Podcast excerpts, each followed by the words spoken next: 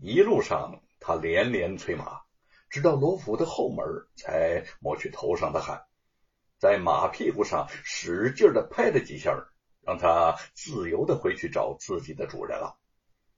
他刚要进门，忽然听见有说话声，急忙躲到了旁边的花丛后。只见两个仆人抬着大桶的脏水从后门里头走出来，这两个人边抬水边小声的说。抬完这桶啊，就完活了。明天咱们还是这个时间干活，干完了就歇工啊！嘿嘿嘿嘿趁着他们转身的功夫，白雪燕迅速的闪身跑进了后门。所幸路上没有遇到其他人，他赶快回到自己房里，急匆匆的换上了睡衣睡裤，并把头发蓬松开，装出一副刚刚睡醒的样子。外面传来大奶奶的声音：“丽妈，你想着待会儿把我的被子晒晒。”白雪燕眼珠一转，从自己房中走出来，将一件外衣搭在了晾衣杆上。看着她这副睡眼惺忪的娇慵神态，正在散步的大奶奶不满的瞪了她一眼。贼儿没有骑马回到罗府的时间比白雪燕晚了一会儿，想着吴成家已经送进了罗府，自己马上就可以拿到五百两银子的赏钱，于是喜滋滋的跑到客厅里头找罗万金讨赏。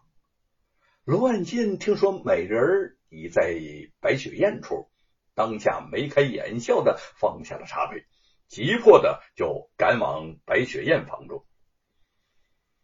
白雪燕早有准备，正在床上躺得稳稳的等着他。乱金兴冲冲的闯进来，却只见只有白雪燕一个人，并无吴成家的影子。于是惊疑的问：“嗯，人呢？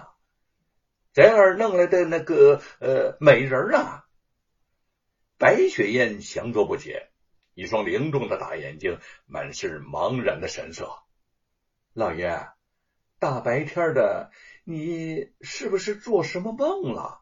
我房里头哪有什么大大美人啊？罗万金在屋子里头团团转了两圈，不知如何解释，只得扬声大喊，让贼儿进来说话。贼儿还以为是叫他进去给赏钱呢，赶快就过去了。罗万金劈头就问。你把美人儿给老爷我弄哪儿去了？贼儿一愣，见白雪燕一个人淡淡的躺在床上，想着她是不是为了吃醋把人给藏起来呀？于是就恭敬的笑着说：“嘿嘿嘿嘿呃，少奶奶，老爷的美人呢？你赶快把她交出来吧，老爷等不及了。哎，这事情啊。”你吃醋也没有用。本来表情淡淡的白雪燕当场便翻了脸，从床上腾的就坐起来了，瞪着眼睛斥道：“贼儿，你是不是吃糊涂药了？老爷管我要美人，你也管我要美人，我哪来的美人啊？啊！”贼儿脸上的笑纹消失了，他有点被白雪燕的说法给弄糊涂了。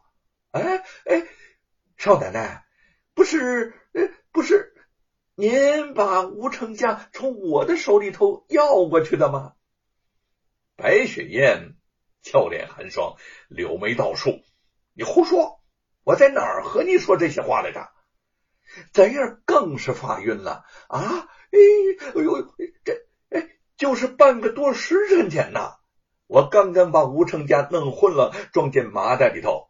你骑着马就过来，说：“呃，老爷怕我吃腥，特意叫你接替我的。”白雪燕不再理睬他，转头对罗万金十分委屈的说：“老爷，他说的我可是一点都没有听懂，什么打昏啊、骑马呀，我一概不知道。我一直在家里头睡大觉呢。”他看起来楚楚可怜。实在不像说假话的样子，罗万金抓了抓头，又对贼儿吼道：“贼儿，你个奴才啊！你到底把事情办了没有啊？”老爷呀，小人确实已经把吴成家给劫持到手了。贼儿扑通一声就跪倒在地上。老爷，呃，在往府里赶的路上遇见了少奶奶。少奶奶说呀，奉您的吩咐，她接替我，让我把吴成家放到她的马背上。我呢，就听了她的话。呃，这这这，虽然他不知道白雪燕。究竟为什么要骗他？却知道，如果自己的说法不能让罗万金相信，以罗万金的狠辣，自己这条小命儿就只怕要悬了。见罗万金仍然怀疑的看着自己，贼儿差点哭了出来。老爷，您知道吧？小人一向对您忠心，说的句句可是实话呀。吴成家确实是让少奶奶给要走的。白雪燕怒道：“你胡说！不要说我一直没有出府，就算出了府，我也不会劫持吴成家的。我一个女人要他干什么？你口口声声说，呃，是我把人给要走的，有什么凭证啊？你说呀？”贼儿说不出来。当时现场只有他们两个，再加上一个昏迷的吴成家，怎么可能有证据呢？